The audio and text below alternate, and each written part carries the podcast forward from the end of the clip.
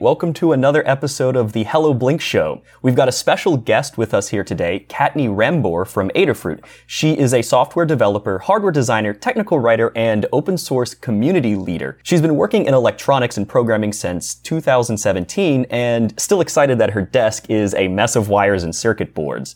Specifically, we'd like to focus on the community leader aspect. What does it mean to engage and grow a community? Welcome to the Practical Podcast for technical people who want to start their own company. From founding to building your business, we're here to help. I'm Shawn Hymel. And I'm Harris Kenny. This is the Hello Blink Show.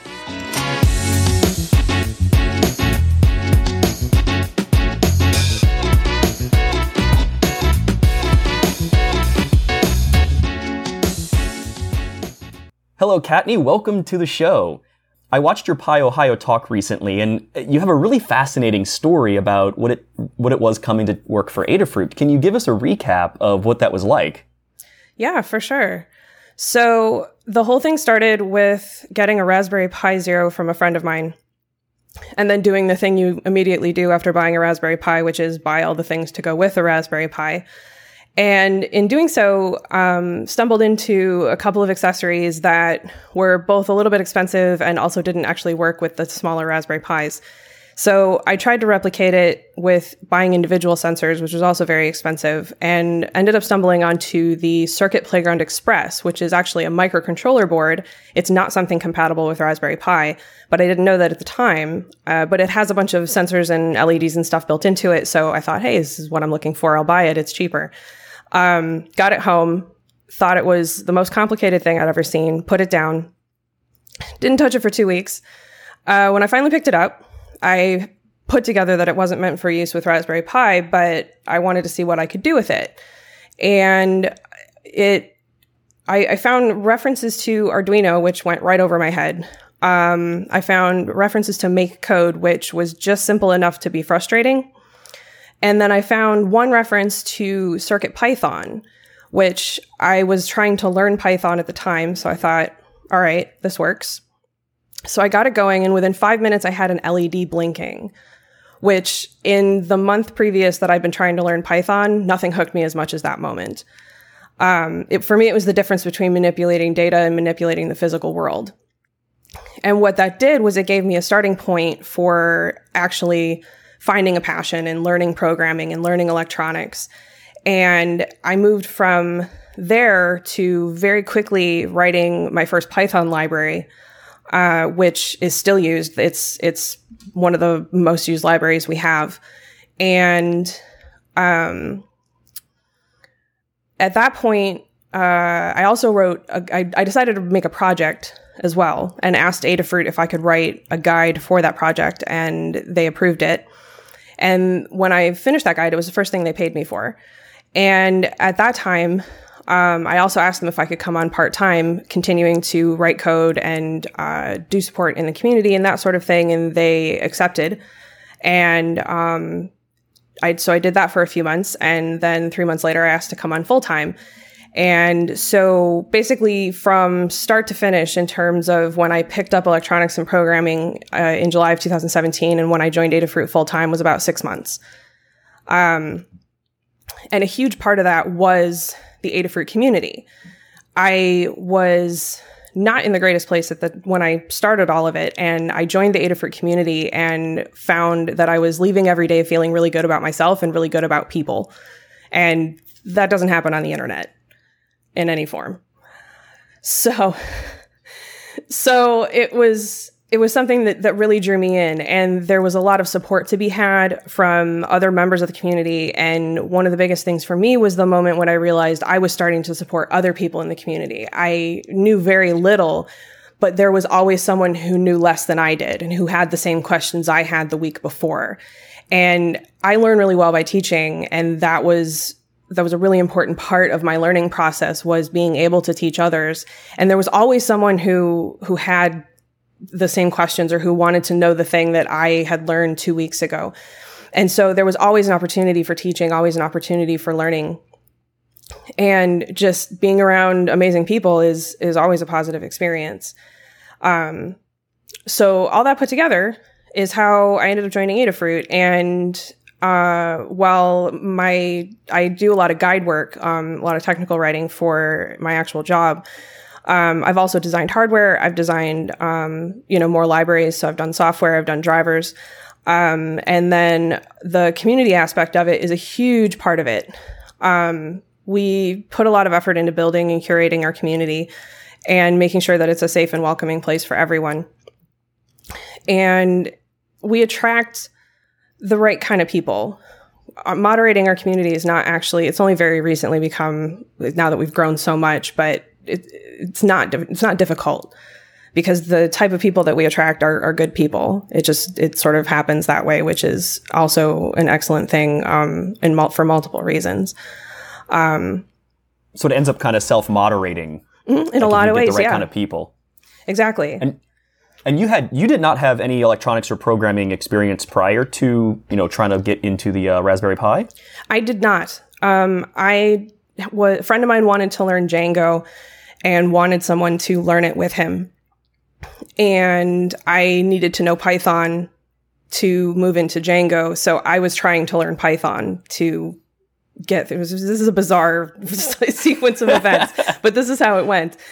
And I, I, so I found the, the Python tutorial and it turns out it's written for programmers. It's not written for beginners. And I got to like section four, which was, um, what was it? It was, uh, flow control and just hit a wall in terms of trying to learn it. I couldn't get past really weird math and sequencing and, and just bizarre, string manipulation. It was, it was, it was just, it didn't speak to me and I couldn't get past it. Um, but previous to trying to learn Python, no, I had no programming experience. I had no electronics experience. I have a bachelor's in psychology. Unrelated. Wow. So that's, that's a heck of a pivot there. That's, that's awesome. And I'm glad you're able to find something that really uh, spoke to you. And so you said that Circuit Python, that idea of like physical computing where you were able to get something to blink and do something in the physical world, that's, that's what attracted you, right? Yeah. It was, it was very much that I typed a thing on the computer and then this, this tiny item on my desk did a thing. That, it, it sounds so simple, but it was, it was everything. And everybody loves LEDs. Like that's that's just a fact. And and so CircuitPython's Hello World is we refer to it as Blinky, and it's basically making an LED blink. Um, and with the library that I wrote, it's actually super easy to do on the Circuit Playground Express. Um, but at the time, it was a little more difficult because the library does all the setup and all the handling of the hardware in the background. Um, so it took a little bit more effort, but I the project I did was a light up tone piano that used capacitive touch. And for me, that was also a huge thing for me in the sense that I wrote this piece of code, I put it on this board, and now I touch this board and it does things. It lights up, it makes sound. And, and I wrote the code that made that happen. And for me, that was, that was a super attractive prospect and it really, it hooked me. Um, I felt like, I felt like I was doing something like there was, there, there, I do a thing and like there's, there's results that happen that I can actually like interact with physically.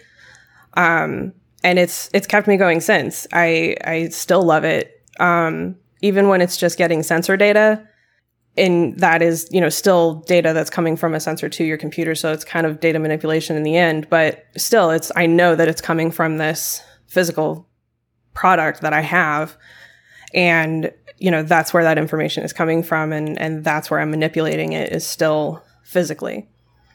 Yeah, I completely agree. That's that's why I keep going with embedded systems as well. I love the idea of you know I write a thing and a, a thing in the physical world happens, right? That's I I I am with you. I that's what attracts me to that whole world as well. Because um, you can write programs and you're like, oh, it's bits in your computer, and you're like, eh, it's like printing strings to the screen. Who cares? But like lighting something up or making something move is a lot of fun.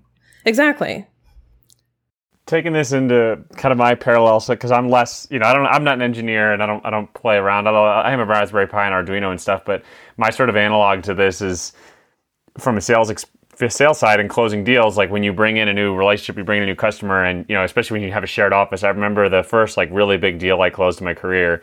That like afternoon after the contract was signed, I remember hearing like over the cubicle wall. This is back when offices were a thing.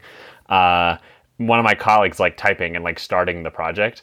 So I know this is like a little bit abstracted away from what you guys are talking about, but uh, but I rem- that feeling is like very tangible as well. I think from a new business perspective, when you like bring that new relationship and like something just like came into being, and I think that like outside of electronics, even just as a company, when with this podcast, we publish something and people start listening. Um, but that like interaction with the real world and feeling like you're really making a difference. Um, I think being able to do it on your desk and then scaling it up is something that a lot of our listeners are kind of thinking about when they're wanting to like start a company but you have to start with like a single led right? You have to start with like that single basic thing before you can sort of have this grand vision of changing the world and i think there's something really tangible about that. Absolutely. You have to start somewhere and it starting small is a good way to go because starting big can be very difficult and very costly. Yeah.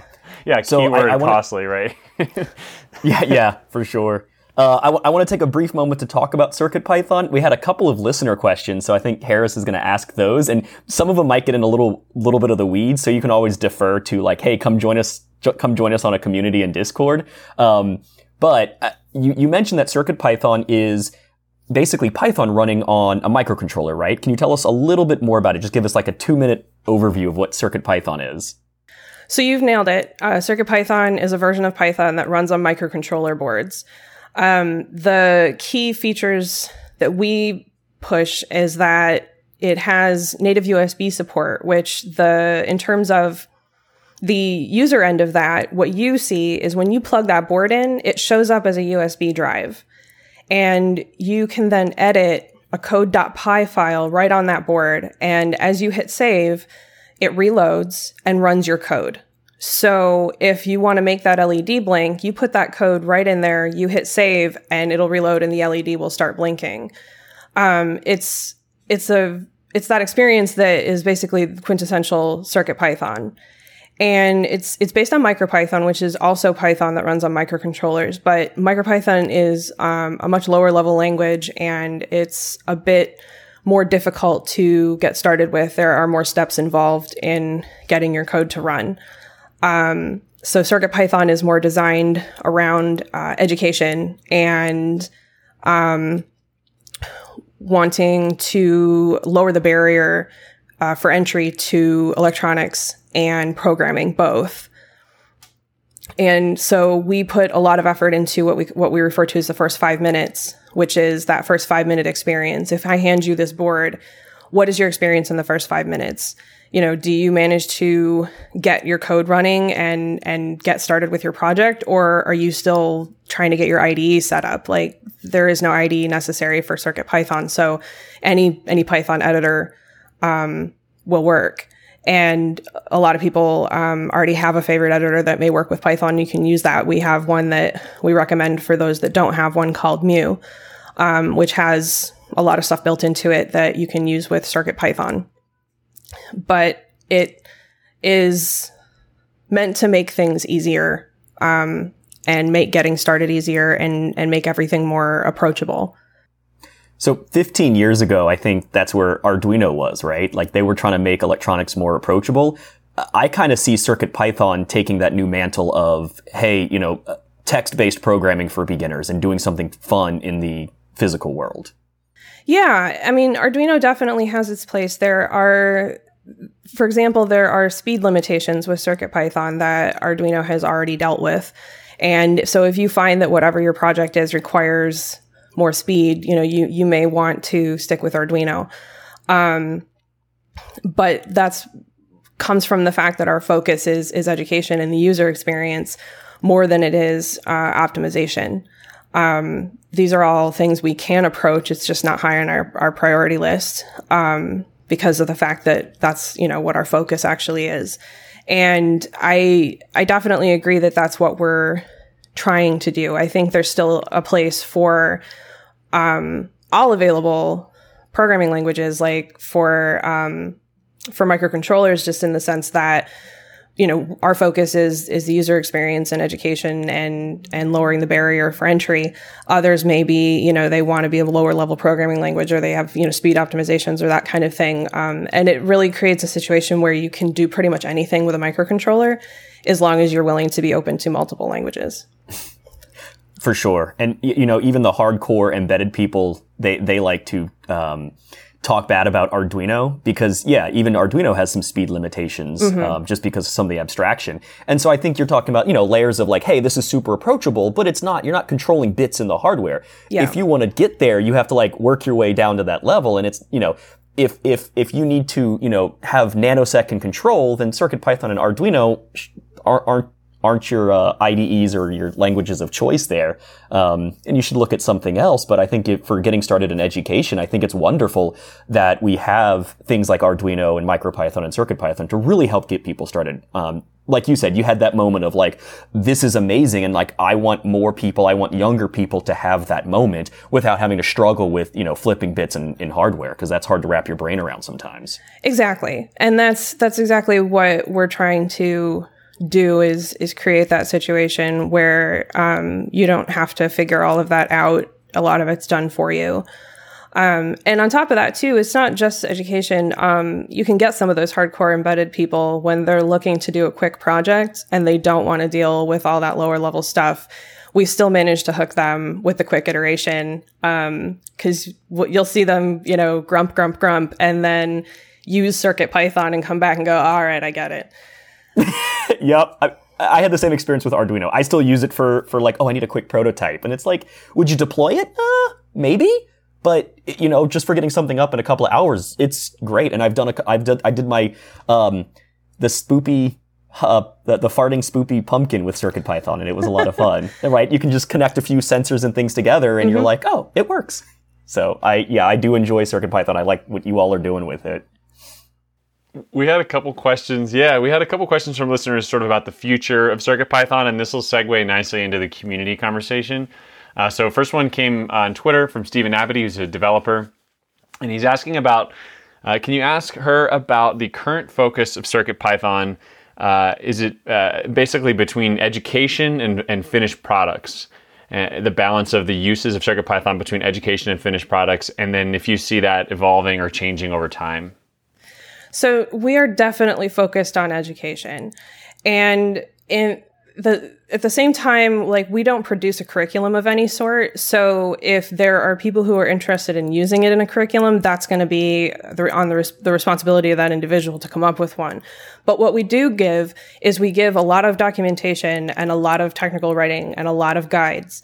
And so there's the resources are there for specifically for educators. But what our, our focus is definitely the user experience and lowering the barrier for entry, like I said, and bringing in new people and and trying to make a difference in in that uh, that sort of sector, I guess. Um, in terms of finished product, it's not really our focus and I'm not sure that it ever will be. Um, what we do have, though, is that it is entirely open source, and we welcome new contributions all the time. So if you are looking to use it in your finished product and there is some aspect of it that isn't as polished as you want it to be, you know, we we're absolutely happy to accept PRs. Um, it's all it's all up on GitHub. Uh, we have a, a, guide on contributing to CircuitPython um, using Git and GitHub if uh, that's something you're unfamiliar with, and um, it's so it, it creates a situation where if you want a feature added that isn't our priority, you're absolutely welcome to add that feature. And people have done it. And it's it's gone really great and they've been able to, you know, use things in their product or project or, you know, whatever it is, um, that they would not have otherwise been able to do because that feature was missing. Um, but I don't see it becoming our focus in the future.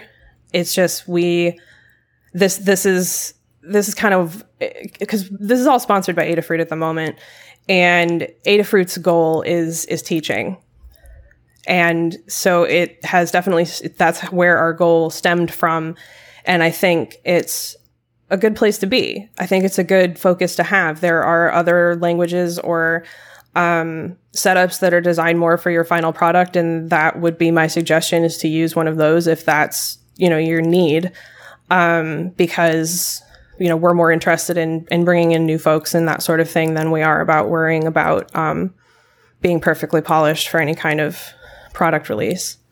And that makes sense. I feel like projects like this, they're really successful when they know who they're for, right? And it just helps you write documentation better. It helps you communicate, and it that that makes a lot of sense to me. And that answered part of the next question that we got. This is from the team over at Binho Electronics.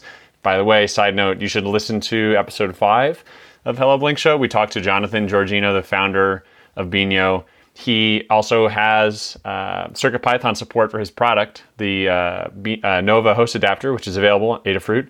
And uh, Jonathan was asking, when you're talking to Kattni, uh, can you ask her what does she think about adding support for RISC-V? Where does that fall in a list of priorities? And I know that's like a very specific question. They make a developer tool, so I think they're sort of thinking ahead. But is RISC-V part of the potential uh, education consideration for CircuitPython? Do you think? So the the thing about that question is the RISC-V is the brain of the microcontroller. And the quintessential CircuitPython experience involves a microcontroller board having native USB, which is to say that ability for us to plug in a USB cable and have it show up as a USB drive. So, um, technically, we do support RISC-V. Um, there's a, a LiteX port, and the soft CPU on that FPGA is a RISC-V chip. Um, but that's the, the the question that I would have to ask back is what hardware are you working with? Because what matters is the context for the chip. It needs to be on a board that has USB that has you know the the can we can actually work with um, to add Circuit Python support. We don't necessarily add Circuit Python support for a chip itself if that makes any sense. Like the USB stuff has to be there before before a board can be considered. And so the question I would have back to them is what hardware are you working with and is it something that can be ported to Circuit Python?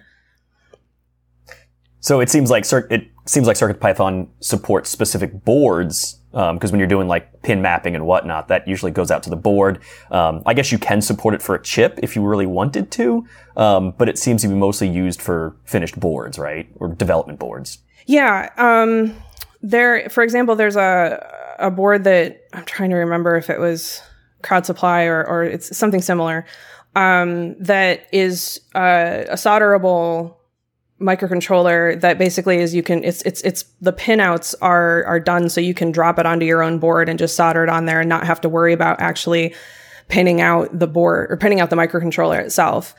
Um, and that supports Circuit Python.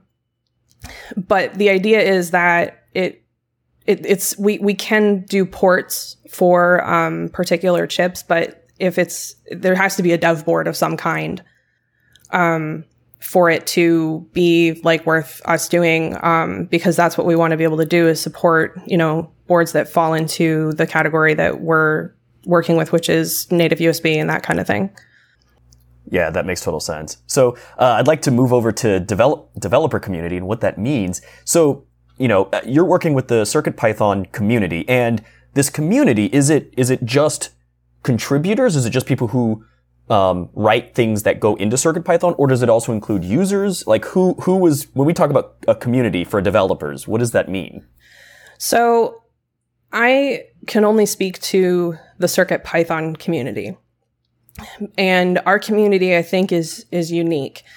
Um, although I'm sure everybody says that, so I I can't say that for sure, but our community is is a very broad range of people from hardcore developers who are working on the core, who are working in C, um, to people who are using Circuit Python, to people who are um, maybe doing like real basic projects. And we even have people who just lurk, who who like to be around for the development discussions, who aren't actually, as far as I know, using Circuit Python. They aren't involved with it, but they just want to be able to hear what's going on and and are, are apparently fascinated by you know our development discussions um and then the our, our the Adafruit because it's really more the Adafruit community, and that includes people who are using all kinds of you know programming languages, making wearables, you know any kind of crafting projects, 3D printing, all that kind of thing. Um, we have a Discord server, and there are two Circuit Python channels within that Discord server. Um, but there's also a bunch of other channels and over 19,000 members.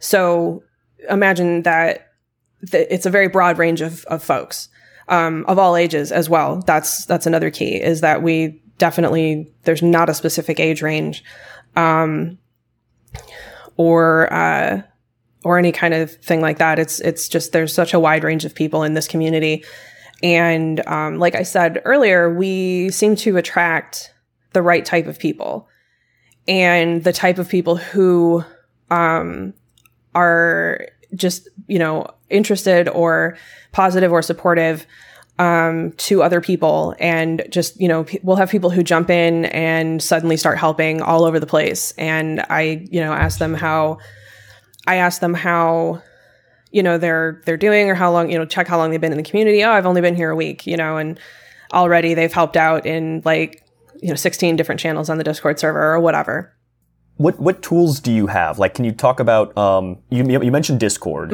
so I guess like there's like a live chat feed that people can can discuss, or voice channels, I suppose, if they want to do voice. Um, are, are there forums? Are there other ways that people communicate? Because I'm I'm guessing this is like people all over the world, right? Yeah. So Discord is sort of the main community. We we kind of call it a 24/7 makerspace. Um and that's sort of the the main community. There are forums. Uh, Adafruit hosts forums, and there is like a Circuit Python specific forum that is there. But we we typically expect or suggest people use the forums when it's a hardware issue or something that needs to be tracked long term. Um, in the sense that it's an issue they're having and they need some pretty extended help with it. And Discord, they're it's just going to get lost in the you know in the noise. So the the forums are are more of a specific thing. Um, we also have GitHub, which is has options for communicating sort of like through issues or through pull requests. And so there's a lot of communication going on there. Um, but that's not really a you know let's go chat on github type thing. Um, it's more that it's a good place to get feedback um, or to you know let us know that you found a bug or you know you can go there and say hey i'm having an issue with this library and you know depending on what the situation is we may be able to help you on github as well Got it. So what's the um is there a leadership organization? Is there like, you know, somebody in charge of it? Is there like, you know, some type of like hierarchy or is it really more free form that people are just talking and helping each other? It's very much more free form I mean, technically speaking, you, you have to have admins on Discord. So there are like four admins, I think. Um, and then we have the community moderators. There's roles on Discord, and we have like a list of community moderators. But what we've also tried to do is create a um, situation where we can highlight people that are helping out a lot. Um, this is obviously with their permission, but we created two roles. Uh, one of them is community helper, and one of them is Circuit Python helper. And the community helpers are folks that help all over the server. And now their names are bright yellow. You can always tell where they are and who they are and whether they're around. And um, it makes it so that if someone has a question, they actually have somebody they can ping instead of pinging moderators who are meant to be moderators, not helpers. And the Circuit Python helper, same thing, except for Circuit Python questions. And it's, it's twofold there. It's a good thing for us because it means that we aren't getting pinged with questions as admins and moderators because there's an obvious set of people who can be pinged with questions. But it gives us an opportunity to really highlight people for doing amazing things in our community. You know, positive feedback to people is super important. And, you know, being able to highlight those who are doing positive things in your community, even if all it is is giving them a role on Discord. Um, we actually had little uh, stickers and patches made up um, with the Adafruit logo and the Discord logo on them, which the intention was to send them to people doing great things on Discord. And the first and only people that they've been sent to, as far as I know, are our community helpers. And they were they were just stoked. So it wasn't, you know, I mean, it, it seems like a simple thing, but you know, that person, we did something that made that person feel good, and they're doing awesome stuff for us as well. Um, and that's a really important relationship to build. So the, the moderators are usually uh, the Adafruit employees or contractors or people who are like paid roles to to help manage the community, right? Uh, not necessarily. Um, Okay. a majority of the moderators are Adafruit folks, but if we see people who are very involved in the community and are um, you know, pointing out when there are moderation issues and or just handling moderation issues on their own in the public channels. We'll promote them to moderator. And so I want to say out of maybe 12 people, there's four ish that aren't Adafruit folks at all. Um, Okay. They're just community members who put a lot of effort into keeping our community amazing. And, um, and and we recognize that by promoting them. And and the thing that does for us is that's less i mean it's less work for any one person the more moderators that we have. And so it works out really well for us. Um, and they're perfectly happy to be part of a moderation team. So it, it works out in both directions. And then same thing with the um, your your community helpers, right? It's it's just people who are involved in the community and not really like employees or contractors. It's just like, hey, you're doing a good job. So I, I you know, I that reminds me of back in the day, like the, you know the '90s, either bulletin board systems prior to some of the '90s stuff, or your old forums, um, where you just built up a community, and then people who contributed more would get recognized. And a lot of times they're just volunteers, right? They're just enjoying it and they want to be recognized in the community, like and just giving them like stickers or something nice um, is all that's really needed. Yeah, it, that's exactly what it is. And all my my community helpers and CircuitPython helpers, none of them are Adafruit folks. These are just people who were helping out so much in their respective locations that I asked them if they wanted to be part of this role. And they accepted absolutely, and it was fantastic. And one of the people who's a community helper, I actually messaged him uh, and his response was that he'd only been in the community for two months and he wanted to get a feel for it before agreeing to it. And I, I didn't realize he was so new um, because he was just, he was helping so much. I thought, oh, this guy must have been around for ages and we somehow missed it. Um, not at all. So um, it, all, all kinds of people can be part of that group. And the one thing is, though, that I think is a little bit different is if you recall that it, depending on this like whether or not it was manually done or whether it was a system thing the whole bulletin board and and forum stuff was based on the number of posts Mm. in our case it's not it's not how much you contribute it's the quality of what you contribute and so that's it's a much more subjective thing in our case but it means that like if someone is is prolific but they're not really very positive or not really a good fit for our community we're not going to promote them to something you know? Um but it, it it gives us a lot of leeway though um in terms of it, it gives us a lot of leeway in terms of being able to pick and choose and being able to know for sure that the people that we are putting in these roles are good for our community It sounds like there's, and it reminds me of a couple of examples where you sort of have there's two pieces of this. There's there's the structure, the norms, the rules, and then within that there's this sort of organic. People sort of show up. They come up out of the woodwork. You know, I remember with Lulzbot uh, back in the day, the we had a PHP BB forum, and there were these super fans that sort of emerged, and it was the more sort of traditional style with the number of posts and those types of things, sort of uh, being like a signal of sort of credibility. But you know, Shawn and I were talking about comments sections, like the SparkFun blog back when like comment sections and blogs was like I think more of a thing. The comment section on the SparkFun blog post, so you see lots of people jumping in, and so sort of like the step one is like, okay, how, what technology are we going to use? What are the rules? How are we going to sort of confer authority?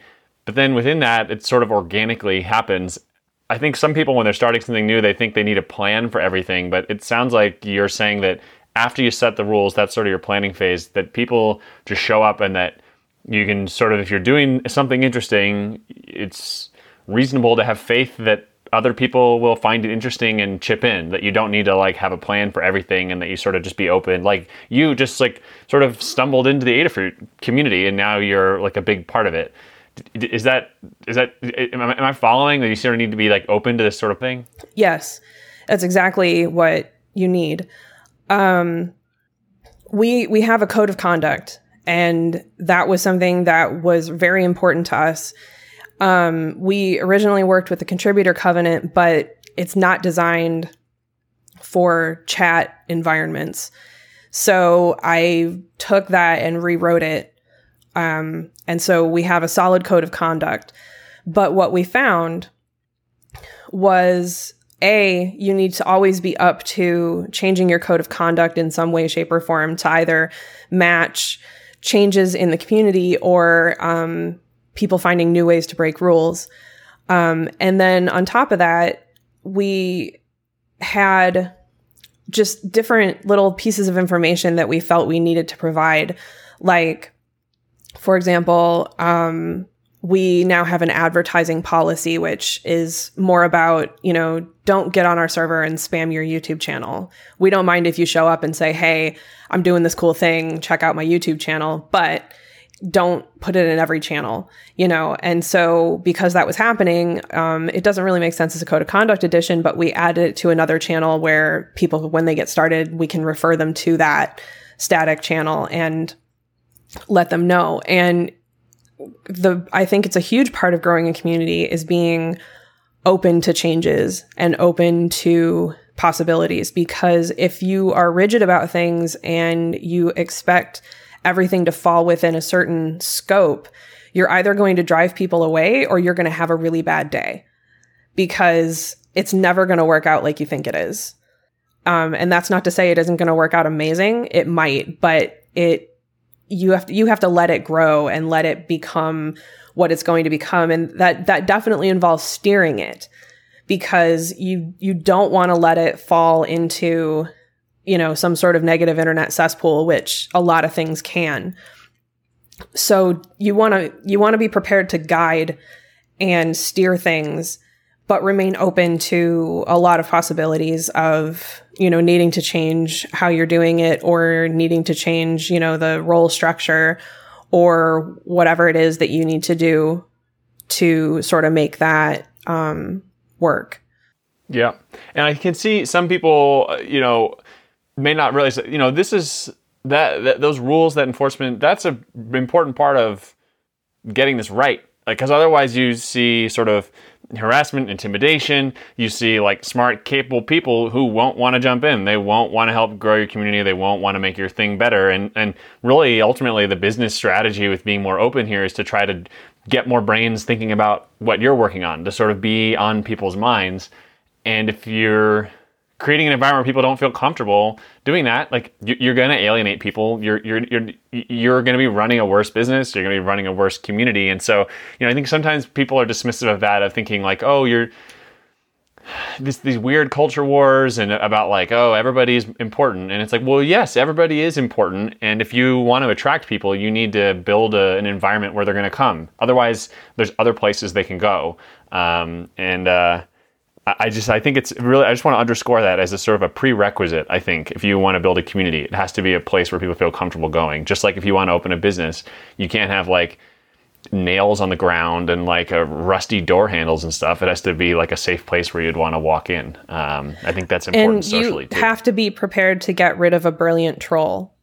You, yeah, if you're you sm- to be on top of that. If your smartest person is driving people away, you're not doing it right because even if that means that four it would take four people to replace the smarts that this person had it doesn't matter because those four other people are creating a welcoming environment and this one person is not. And it's you, you have to be prepared to do that. That you know you might think oh we we managed to attract this really smart person who's doing so many things for us. It doesn't matter if they're driving other people away. Um, and it's a rough thing. It's a rough decision to have to make. We've we've had to do it and but it's a really important thing. And what you were referring to with um, with the business side of things is it's almost exactly thinking of of building a business like you're building open source, because the concept of open source is that it's open and available, and that means more people can contribute, and the more different viewpoints you have involved, the better your product is going to be. It's the same thing with a business. The more viewpoints that you have involved, the better your business is going to be. And the best way to attract more people is to create a situation that people want to be a part of. And that means being, you know, prepared to get rid of people who are, you know, causing problems, but also you need to create that welcoming environment and create a situation people want to be involved in. Yeah, that, that's so true. And I, have got a, a, story about that uh, when I was helping with uh, manage a swing dance community back at uh, CU, and really when I saw this at Virginia Tech, because um, that's all about community as well. It's just you know not tech anymore. It's it's dancing, and yeah, you don't want even if you have an amazing dancer, if they're turning people away, you suddenly realize like we're not attracting new people to this community, and if you want to grow the community, you have to really limit or even you know excommunicate some of those people, even if they're amazing dancers or programmers or whatever it is. And one of the tricks that we implemented is to have all of our anybody in like a leadership position for that, whether they were, you know, essentially the moderators or the helpers, is every single time we'd have a social dance, their job, they were like, your job is to go in, find two people you don't recognize, and go and welcome them. You, like, dance with them is first, or just welcome them. Be like, hey, welcome to the swing community. You know, so glad to see you here. That's it. That's all you have to do. And what we found is that there was a group of like super hardcore dancers that were amazing dancers, but they'd only dance with themselves and they didn't welcome any new community members. And it would create this, this cliquish divide between people so people felt turned off that they weren't in the click crowd or the in the cool kids crowd and and you stopped attracting these new members so we really implored our any leaders anybody who was at a great dancer like please just go welcome two people just go say hey thanks for coming or go dance with them even if they're terrible. It doesn't matter. Just make them feel welcome. And I think you're absolutely right in having people, especially in the tech community, which can be daunting to a lot of people, finding ways to welcome them in and going out of your way just to like do very simple things like you were talking about. Um, I think that's super important because yeah, you don't want to turn people away. That's like that's how you lose the community. Absolutely, and you see it happen all the time, um, and it's unfortunate because there are communities that could be amazing and they're not because they're people just it's it's it's difficult to turn someone away. That's a difficult decision to make, but you have to be prepared to do it yeah, it, and it takes one toxic personality to ruin a whole community. It really does. It absolutely does. And that's something that you need to stay on top of and be aware of. And you need to also create a situation where people can report that. If, if you yeah. aren't receptive to people reporting issues, you're also creating a toxic environment, you know, just by, you know, saying, oh, well, you know, that's fine. Don't worry about it. Like, that's not appropriate. You know, if someone comes to you and says, like, I found this interaction offensive. You need to be prepared to do something about that. Yeah, and that's a tough thing to have to do, but yeah, if if they if people know that you're sticking up for them and looking out for them, they'll want to stick around. They want to feel safe and secure in that community.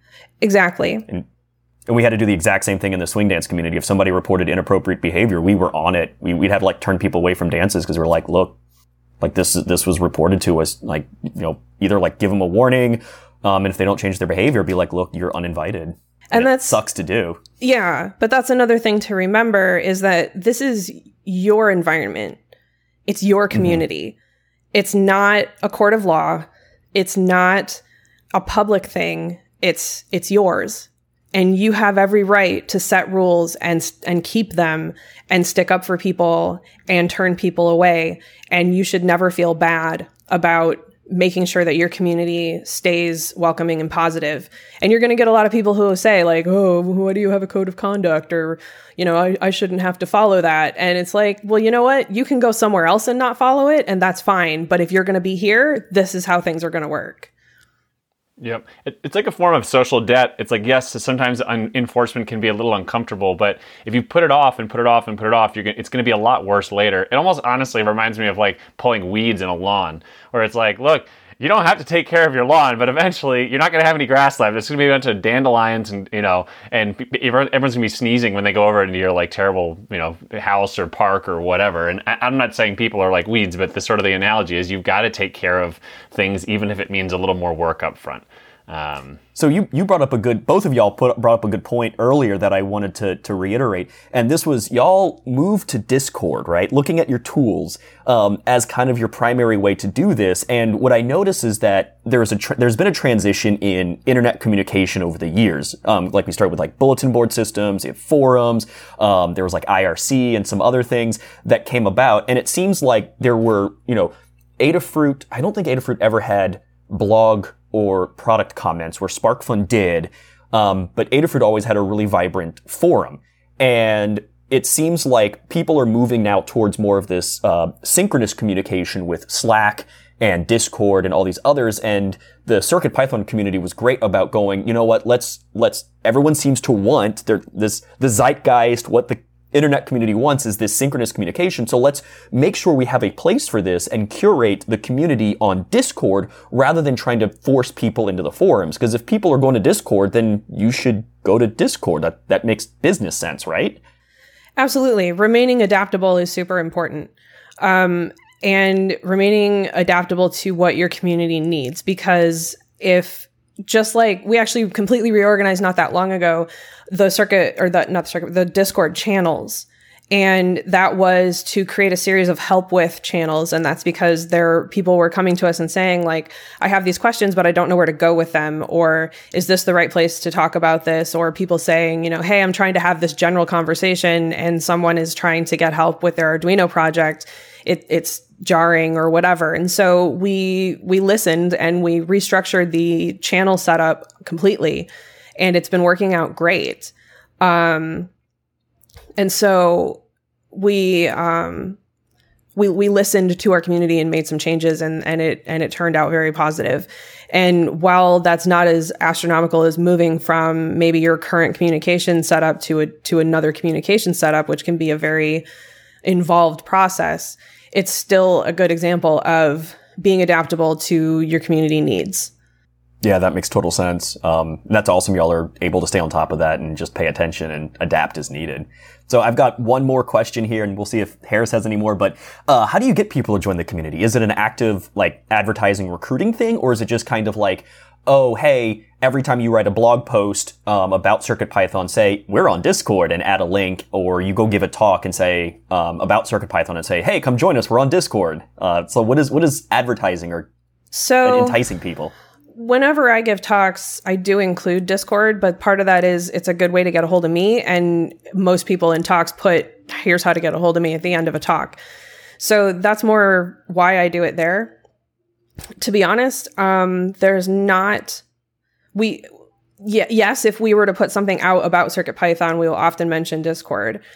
But there's not a lot of active recruiting per se. Um, as as Phil likes to say, just make be so great that you you can't be ignored. And on some level, we've just created this in this community that is such a positive experience for people that more people show up. And um, recently like discord just created a thing called server discovery or i don't know if just but they there's a thing called server discovery where you can if if you fit a certain number of criteria you can be part of it which means if someone goes to discord and searches diy or you know hackerspace or whatever they will find you know your channel if your channel is tagged under that term um, or your server so we did that and i know that's definitely brought a lot more people in um, but for the most part word of mouth um, not a lot of talks happen. Not a lot of um, presentations and tutorials and that kind of thing really happen, um, at least from us. But I get the impression that when you know community members are giving talks, they are also mentioning Discord. So it it's just we've created a situation that is good for people, so people talk about it. And it, often, if something in the forums seems more suited to Discord, we'll mention it. But at the same time, if something seems more suited to the forums while we're talking on Discord, we'll also mention the forums. So it's more about what an individual needs, whether or not we mention it. Um, it's, I know that there's references to it on Facebook, there's references to it on other social media and that kind of thing. So we, you know, we, we put it out there from time to time, but I don't think that there's really a hardcore active um, recruiting thing going on. It, it's just kind of we've created an amazing community and people want to be a part of it. Yeah, that makes sense. Um, and make sure you're you're using the appropriate tool for the right job, kind of thing. Yeah, exactly. No more questions. I have really enjoyed this conversation. I so appreciate. Thank you so much you for having on, me, Kattni. Yeah, this was so great. Um, I I made a, a number of good connections about like you know managing a community and what that looks like and i think anybody who's looking to grow a tool or a suite of tools that people use this is great advice so thank you so much for coming on the show and um, helping out and telling your story absolutely thanks for listening if you like what you heard please subscribe rate and share the show Let us know what you think on Twitter at Hello Blink Show. Find show notes at helloblinkshow.com. The Hello Blink Show is shared under a CC BY 4.0 license by Skull Riza LLC and Kenny Consulting Group LLC. The intro and outro music is Routine by Amin Maxwell and is shared under a CC BY 3.0 license. This song can be found at soundcloud.com slash Amin Maxwell slash routine.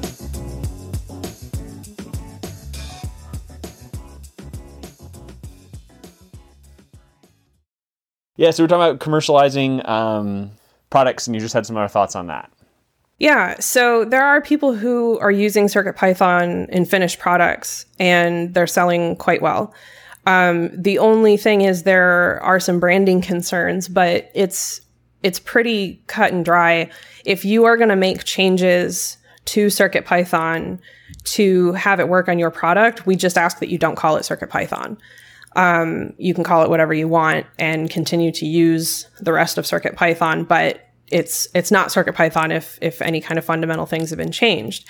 However, if you don't make changes to it, not only can you call it Circuit Python and sell your product with it, um, you can set it up so that it's downloadable from circuitpython.org for your product. We will include your finished product on that page with images and a quick blurb about it and and just as we do with any of the Adafruit boards. And there's actually more non-Adafruit boards on that site right now than there are Adafruit boards. Um, we have so many people who have submitted things. And it you also create a really positive experience for your customers because they can just go to circuitpython.org and download the software for your product CircuitPython.org is fantastic. I was going to say I used it for my the pumpkin project, and I am very glad that y'all have that because it would it made it really easy to find the latest release. Because otherwise, you're like scrolling through releases in GitHub, which is not very presentable in my opinion. Not only is it not presentable, we have so many languages that there are something like 350 assets on every release. So you would have to scroll through it to not only find your board, but then find your language. It was untenable. So we created circuitpython.org where it's all just a drop down and and if you want to choose a different language choose it. Um, but it's all just right there and it's a button to click instead of a lot of scrolling and guessing and hoping. It's interesting because like new bootstrap companies like they have to be a lot of things at once. So like first you're an engineer and you develop a product but then you have email marketing and social media and so you're a publisher and then you also are going to have, I think what's working really well with these bootstrap companies is being full stack where they've got hardware, software, and services. But now you're a software developer on top of that. And I think that these companies that are doing well are trying to find ways to do all these things, but it's really hard. And so CircuitPython is basically offering a way to make it easier to make deliver an integrated product that's not just like a commodity hardware product, but it's hardware that comes with software support and it's coming from this trusted community. I think that's very compelling, and I think that's something that people should think about. Absolutely. And being able to build off of another community in a reasonable manner is a great way to go. Um, because if there are um, people who are putting up uh, projects on Crowd Supply, for example, and um, there's a lot of chatter about it on on our Discord, and so there's like sub communities within our Discord as well, where you know, and also we do like partnerships um, we actually have a partnership with, with Crowd Supply. They have a channel. They have their own Discord now, um, but they have a channel on on ours as well um, for any discussions that want to happen on um, on our Discord uh, regarding any kind of um, projects that that they're doing. So one of the things I think that's not very well known, or I feel like it's not well known, is Blinka is like my favorite thing in the world. Um, it makes it so easy to just pull in sensor data or whatever you need on like a Raspberry Pi. Yeah. And you're running Circuit Python to like use the Adafruit library. So you don't have to like, oh, I need to get accelerometer data. I'm like, oh, I have to do like I squared C writes and do all this. And you're like, no, no, no, just like pip install Adafruit Blinka and use the library and you're good. like Blinka yeah. is my like one of my favorites. And it now supports 50 boards. Like 50 single board computers are now supported by Blinka. Yeah, that was a very recent thing. Um, and it's just continuing to be added. Um, so basically, uh, what Blinka is is a software compatibility layer that allows CircuitPython libraries to be used on Linux single board computers. So you can take that sensor and plug it into your Raspberry Pi or your one of 50 boards and um, get that information, get that data without a lot of extra effort. It's just a matter of wiring it up. And all of our guides, actually, where things are compatible, um, have Raspberry Pi wiring as well. So That's awesome. We we highlight it in every one of the product guides that we do. So, so this is probably a silly question. Um, I feel like I should know the answer to this. Is the, can you run Blinka on Windows, right? Like I can pip install Blinka on Windows and then USB something in so I can get raw sensor data from something that's like plugged into my USB through some kind of translator. You know, I want to say yes, but I I'm not sure. Okay, because I, I think like the Binho kind of supports that, but it was a little slow. I know they were looking at that. Um, ah, yeah, I'm trying to because I wonder if like that's where people are going with some of these like machine learning type things of like, oh, I'm gonna run Python and Blinka allows me to talk directly to a sensor from like my laptop or computer, and then I can pull in raw sensor data as I like you know make gestures with my wand. And it just makes training it a lot easier than rather having like collect it on the device itself and then move data right. over. I, don't know I'm just- that we have like a like a, a USB host board thing okay. that allows for communication like with computer like actual computers desktop computers instead of um instead of uh, uh like instead of using a single board computer or a microcontroller um at the ft232h i think is one of them Yeah, I'm looking this up right now. Uh, Circuit Python, any computer with an FT, that, that's an FTDI part, right? An FT232H. Yeah, Carter Nelson looks like wrote this. Yeah. Um, that is okay. Yeah, so it looks like something does exist. It's, uh, I'm gonna have to dig into this some more, because I like this idea of like, oh, I'm gonna train a magic wand on my computer, and I don't need to like collect it on a separate thing and then move all this data over. So I'm gonna have to Right. look into this.